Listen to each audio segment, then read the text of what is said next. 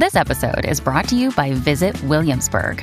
In Williamsburg, Virginia, there's never too much of a good thing. Whether you're a foodie, a golfer, a history buff, a shopaholic, an outdoor enthusiast, or a thrill seeker, you'll find what you came for here and more.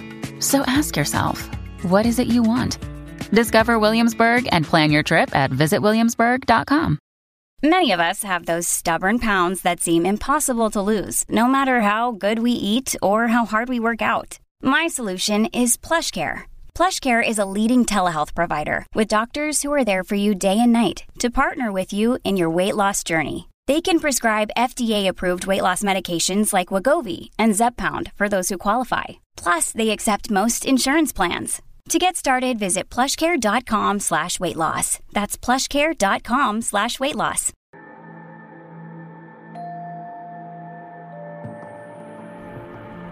From uh, about 15 years on up, a great deal of my thoughts were uh, basically unshareable. We are all evil in some form or another. Yes, I am not 100%, but I am evil. My mother was a, a sick, angry, hungry, and very sad woman. I hated her, but I wanted to love my mother. This is Serial Killing, a podcast. Hello again, and welcome to Serial Killing, a podcast.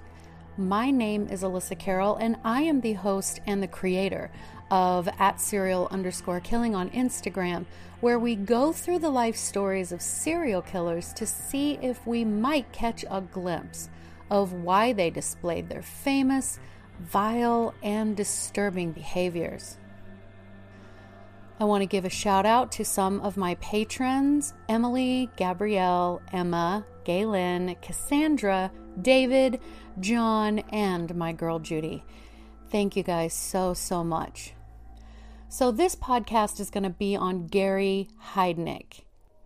It goes without saying that this one needs a disclaimer, disclaimer, because there are parts that are rather disturbing. He came highly, highly requested, so let's get into it. Gary Michael Heidnik was born on November 22nd, 1943, in Eastlake, Ohio. So let's get into some history for that time. It was this year that the Pentagon, the world's largest office building, had completed construction in the U.S. Canned foods, meat, cheese, butter, and cooking oils began being rationed. The United States and the United Kingdom met to discuss the future invasion of France for World War II during the Quebec Conference. German forces liquidated the Jewish ghetto in Krakow, Poland, though there was a ghetto uprising in Warsaw. Mussolini resigned in Italy and surrendered. More than 2,000 Budapest citizens were sent to concentration camps. The Moscow Declarations were signed at the Moscow Conference. The Declaration of the Four Nations was signed by the United States, Soviet Union, United Kingdom, and Nationalist China, and it recognized that the war would not end until the Axis powers submitted to an unconditional surrender.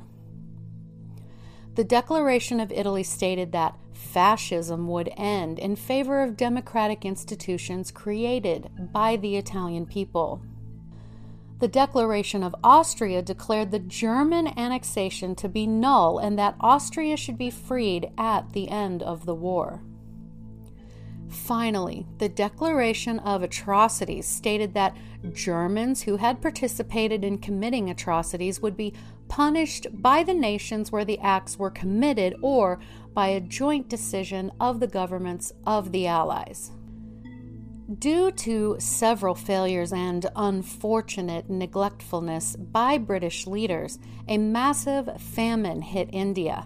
This famine lasted for an entire year and it would leave 3 million people dead. But on a more positive note, the Golden Globe Awards began this year. Frank Sinatra was one of the most popular entertainers at the time. Oklahoma the musical opened on Broadway, and some notable people born this year were Chevy Chase, Janis Joplin, Robert De Niro, George Harrison, Jim Morrison, and Oliver North. So, this was the atmosphere that Gary was born into. Gary's parents were Michael Heidnik and Ellen Chanel. Michael himself was born in 1912 in Cleveland, Ohio, and his father had actually been born in Yugoslavia. Gary's niece stated in a future interview that the family was also Pennsylvania Dutch, Irish, and German, but I couldn't definitively find which side. Michael and Ellen married in June of 1940 and had Gary three years later. When Gary was just three years old himself, the couple had another son they named Terry, and it wasn't long after that they decided to divorce. Now, the divorce is said to be the result of Michael's domestic abuse and Ellen's alcoholism, though Michael was also described as an alcoholic. Three year old Gary and his still infant brother Terry, of course, went to live with their mother, and their father went on to marry another woman. So, during the about four years or so that the boys lived with their mother, Gary climbed a tree and then fell 20 feet to the ground below. This, of course, left him with a rather significant head injury that forever altered the shape of his head. So the kids at his elementary school started calling him Football Head. It was also said that his personality was forever changed after this accident and that he became more violent. Animals were something that Gary used to love. Then, after this, he started hanging them from trees.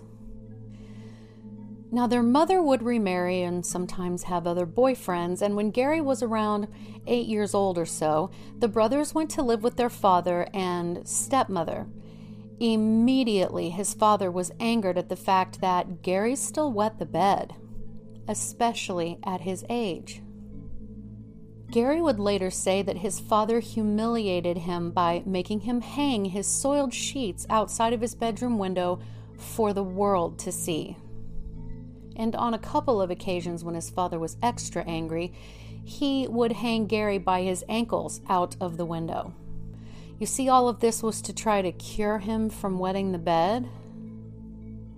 Both Gary and Terry, neither one got along with their stepmother, and it was glaringly obvious that no matter the situation, and even if his boys were right, he always took his wife's side.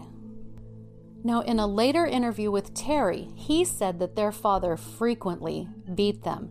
He said, quote, it got to the point where we'd be afraid to pick anything up because he'd beat us if we dropped something like a glass or something. I was knocked unconscious once. Unquote. Another story from Terry says that their father forced the boys to wear pants that had some sort of bullseye on the back of them, and then their father would derive great pleasure, as well as the neighborhood kids, in kicking them in their bottoms. Now, in school, Gary really didn't seem to have anything to do with his peers, even refusing to make eye contact. When one girl who really meant no harm asked him about a specific homework assignment, he exclaimed to her that she was not worthy enough to talk to him. During this time, his IQ was tested at 148, which is very, very gifted. At some point, they went back to live with their mother and then back again with their father, and I believe that was because their mother had been arrested for theft. So, at 14 years old and under the pressure of his father to make the decision, Gary was enrolled at the Staunton Military Academy in Staunton, Virginia. Founded in 1884, it was a private boys' school and was highly respected for its academics and military programs. In fact, some notable American political and military leaders graduated from there, including 1964 presidential candidate Barry Goldwater and John Dean, who would later be implicated in the Watergate scandal under Nixon. Now, it would later have to close due to many issues, and one of them being that they refused to racially integrate. They would not allow black students to go to the school, although they would allow admission of Asians and Hispanics. But while Gary was there, it was considered a reputable school, but he promptly left school before his graduation, instead, re enrolling in public high school. He dropped out at 17 years old and joined the Army. And that was his childhood, so let's unpack. Now, clearly, Gary's parents were ill equipped to properly care for children. Both parents were described as alcoholics. Growing up with substance abusing parents leaves children often feeling like they will never know what to expect from one day to the next. Instead of parents being sources of wisdom and nurturing, a lot of children have to survive with adults who are violent, unpredictable, and generally given into their own impulses and desires. Inconsistencies, unreliability, and chaos are just the very tame issues in these homes. Children of alcoholics most often do not get their emotional needs met, and this often leads to poor behavior and difficulties in properly caring for themselves and their feelings later in life. These children often have to push their own feelings of sadness and fear and anger in order to feel like they can survive. These feelings, in turn, most often resurface in adulthood. They also tend to show difficulties in following projects through to the end they lie when telling the truth would be just as easy, and they have difficulty relaxing and having fun. They take themselves very seriously. They have difficulties with intimate relationships and feel that they are indeed different from their peers and can be quite impulsive. In summation, according to Psychology Today, the mental trauma for children is so severe that it is at least comparable to what soldiers suffer in combat. And then, of course, we have toddler Gary witnessing the domestic abuse inflicted upon his mother by his father, which is a whole other can of worms. And then we have the head injury, right? So much like Alexander Pichushkin, after Gary suffered his head trauma from falling from the tree, his personality had changed. According to Science Daily, childhood brain injuries, including concussions, are associated with an increased risk of subsequent mental illness, poor school attainment, and premature death. Now, people who had experienced a moderate or severe brain injury during childhood were at twice the risk of being admitted to hospital as a mental health inpatient and were 50% more likely to use a mental health service than unaffected people in the same age group, according to a study out of Oxford University. Yet another study examined head injuries before the age of 10, which I believe was the case with Gary, played increased hyperactivity and inattention, as well as conduct disorder after the age of 10, as reported by parents and teachers. Psychosocial deficits were more prevalent in the children who had to be admitted as inpatient due to the injury. And then we go right into the humiliation that Gary's father seemed to love to inflict upon him. Shaming and humiliating a child can have long term, devastating results. An article written for Psychology Today suggests that adult children raised by narcissistic parents frequently tell similar childhood stories of shame and humiliation, and it is most assuredly emotional abuse. And we already know how detrimental physical abuse is on children. And a side note his father completely denied ever physically abusing Gary or teaching him to be a racist, which will come in soon enough. So, Gary then isolated himself socially, not knowing how to relate to the world around him and his own peers. I would gather that military school might have been a reprieve from his home life. My friends, how exactly was Gary supposed to grow up to be a well adjusted, happy adult? So let's continue. During basic training for the Army, Gary's drill sergeant marked him as, quote, excellent. He wanted to be a specialist and applied for several positions, including military police, but he was rejected. Instead, he was sent to San Antonio, Texas to train as a medic and actually excelled at his medical training. Gary was then stationed in Germany, where he served at the 46th Army Surgical Hospital in 1962. And for once, life was going pretty well for Gary, really. He found brotherhood and structure in the military that he so desperately needed. And then something changed. Gary had told some later acquaintances that the Army had forced him to take LSD while he was stationed in Germany. He said this, in turn, caused him to have a legitimate nervous breakdown. He started calling out of work, stating he was sick. He complained of headaches and nausea, dizziness, and blurred vision.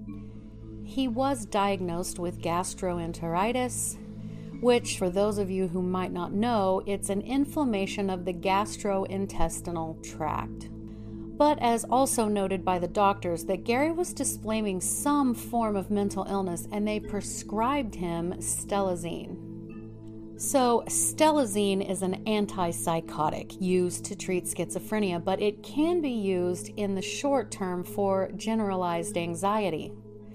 At 19 years old, he was transferred back to the United States to a military hospital in Pennsylvania, and while there, he was officially diagnosed with schizoid personality disorder and was then honorably discharged from the military with a full disability pension to go with it. So, schizoid personality disorder displays itself as a sort of pattern of indifference to social relationships having limited range of emotional expression and experience. These people rarely feel that there is anything wrong with their behavior or how they perceive things. This disorder manifests itself by early adulthood through social and emotional detachments that prevent people from having close relationships, according to psychology today.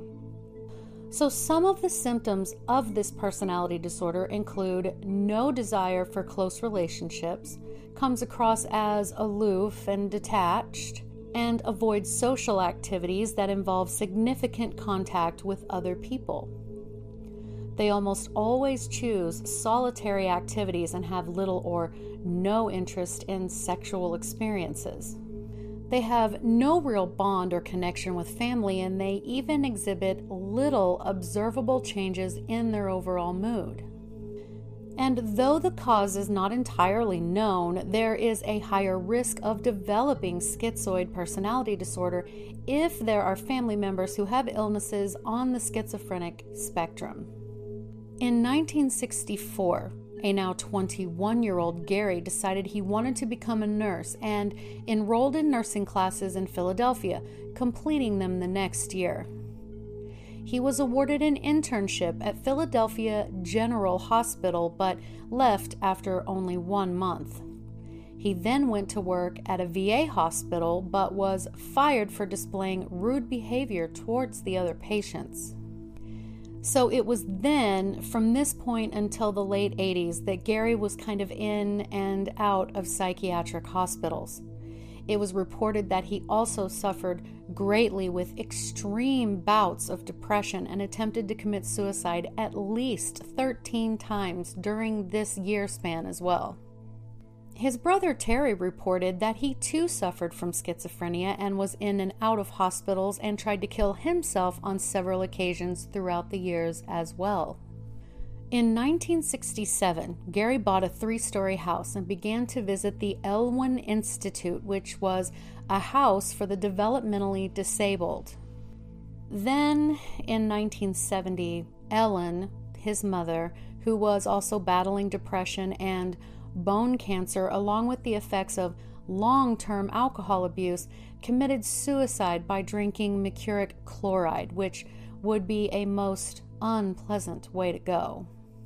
So then the next year, Gary said he heard the voice of God telling him to form a church and that he named the church United Church of the Ministries of God. And this is not to be confused with the actual United Church of the Ministers of God because there is one and they're legit.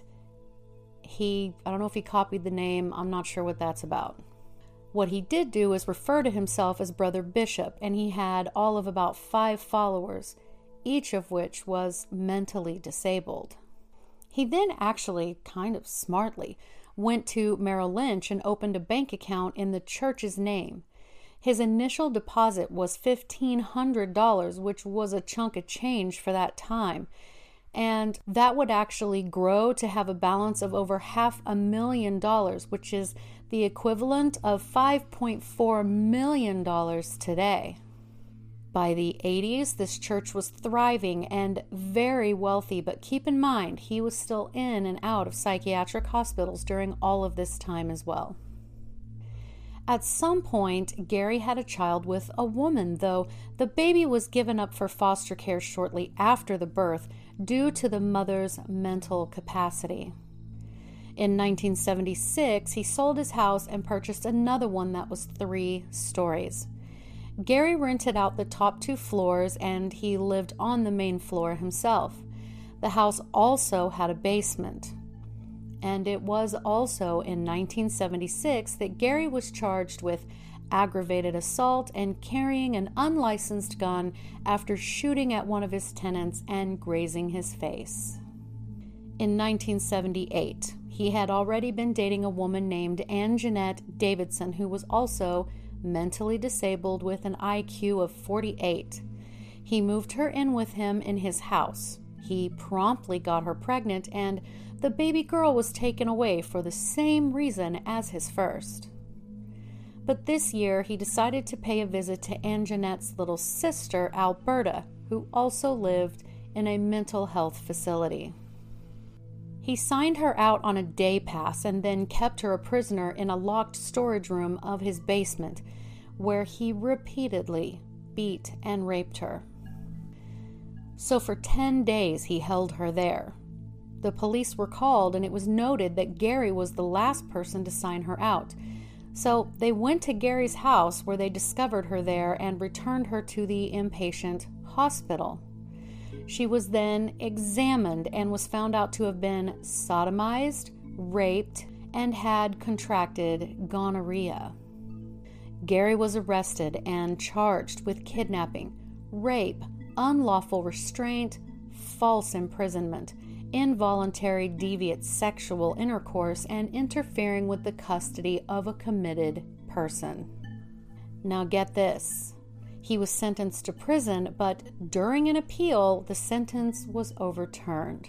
He spent three years of some of this time in a mental institution and he was released in April of 1983, but, you know, of course, under the watch of a state controlled mental health program. He then began writing to a woman named Betty who was living in the Philippines. He had met her through a matrimony service, hoping to find a wife. She knew nothing about him save what he said in his letters, but she came to the United States in September of 1985 and they were married the next month. Gary was now 42 years old. This marriage was a short one due to the fact that she caught him having sex with other women and he even forced her to watch. Betty also accused him of raping and beating her repeatedly. She fled for what I assume was her life. She fled back to her home country, pregnant with his child. She named the baby boy Jesse John Disto. Okay, so that was the nicer part of the story. Things are going to get much more rough from here on out, okay? So now at this point, he had 100% planned on continuing his criminal, sexual activities, only now he was quite determined to not get caught.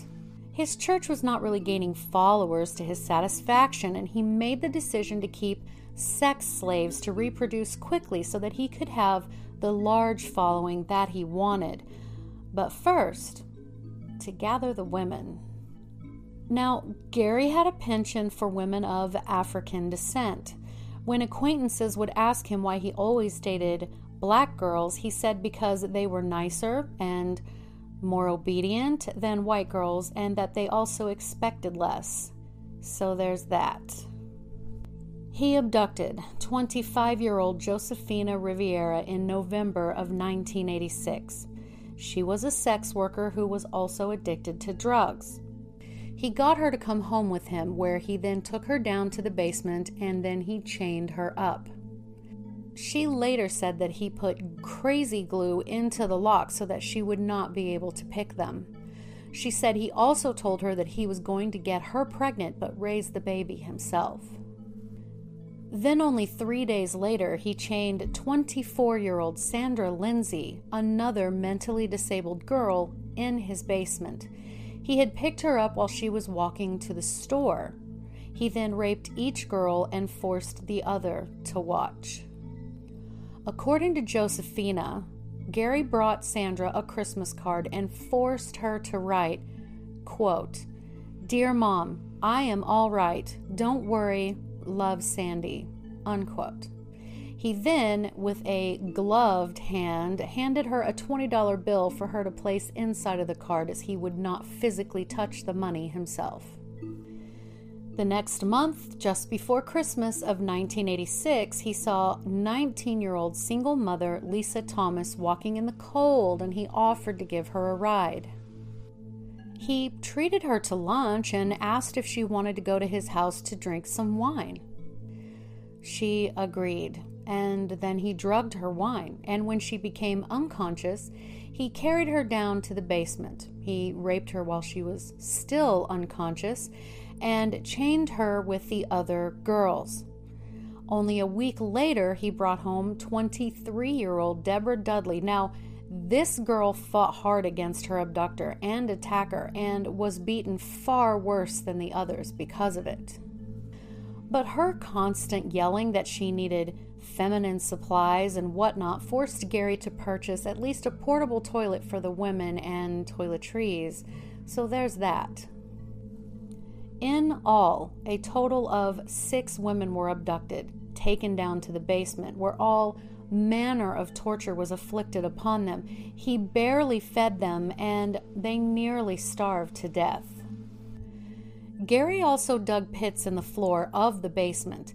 Now, the diagrams that I looked up made it appear to be about three to four feet deep or so, just enough for a couple of girls to lay down with knees bent inside, not really near enough room to like sit comfortably all the way up. If one of the girls was being especially ill behaved, he would put them in the pit that he dug. He would then cover the whole of the pit with like plywood and something very heavy that they couldn't push off. And then, once he realized that they could hear his coming and going, he decided to use a screwdriver to break their eardrums to solve that problem. He would sometimes put the girls in these pits and fill it with water, barely leaving enough room for them to breathe. Or he would even send electric currents through the water to electrocute them. The torture these girls endured is unimaginable. He also fed them dog food, and when Sandra Lindsay angered him once, he hung her by only one wrist from a beam in the ceiling for two whole days. She had no food, no water, and developed a high fever and then died one morning. Then, allegedly, he carried her body upstairs, used a power saw to dismember her, and put her head into a cooking pot to boil. He then filleted the meat and fed part of it to his dogs, and then supposedly fed the rest of it to the other girls in the basement. Now, either one of his tenants or a possible neighbor began to complain about the stench coming out of his house, so the police showed up and asked him about it, and he said, Oh, I just burnt some food, no problem. So they said, Okay, have a good day. He then successfully turned the girls all against each other.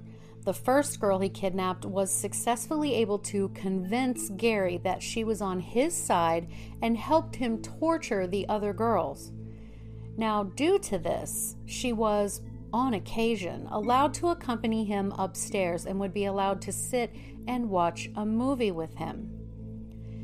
In March of 1987, he killed Deborah Dudley by electrocuting her in the water filled pit. Finally, Toward the end of March, Josefina, his first kidnapping victim, asked if she could be allowed to visit her family. For whatever reason, he agreed and drove her to a gas station near where she said her family lived and told her that he would wait for her in the car there in the parking lot. She walked a block away, just out of visual range, and immediately called 911. When the police came, the marks on her ankles and wrists were enough for them to go arrest Gary, who was still waiting in the parking lot. So, when his home was searched, the police were completely floored with what they saw. Never mind the girls chained to each other, to the floor, the pits, and all of that. What was really interesting was that he had dollar bills taped along the walls of a hallway and pennies also glued to the walls. He barely had any furniture, and what he did have was old, tattered, and falling apart. Not long after his arrest, Gary tried to hang himself in his jail cell. An assessment of his property and money in his account, which again was over half a million dollars, they then used that to prove that he was, in fact, not insane during the time he kept these women captive. Now, Gary tried to say that the women were already in the house when he moved into it, which is, of course, ridiculous. He was sentenced to death by lethal injection, which was carried out in 1999. He was 55 years old. Four of the six abducted girls did survive, the pit that he dug was used as inspiration in the movie Silence of the Lambs. Now, Gary's case is so complex, right? What he did is, of course, undeniably wrong. As the case with Richard Chase and others, what was genetically already potentially there might have been brought forth with the use of LSD. This would have been on top of the rather severe head injury Gary suffered as a child. Multiply that by humiliation, child abuse, witnessing domestic abuse, alcoholic parents. I mean, I have a hard time seeing that his life could have turned out like completely normal and average. Yes, there are plenty of people that experience these things too, but very rarely ever in this exact combination. But again, this is just my opinion. What do you think? Leave me a comment below if you're watching the video or DM me on Instagram at serial underscore killing. You can email me at serialkillinginstagram at gmail.com and consider becoming a patron so that I may be able to in the future give you much more frequent content. Most importantly, thank you so, so much for listening because I know you could be listening to anyone else, but you chose me, and I truly appreciate that. Thank you guys. Have a great day.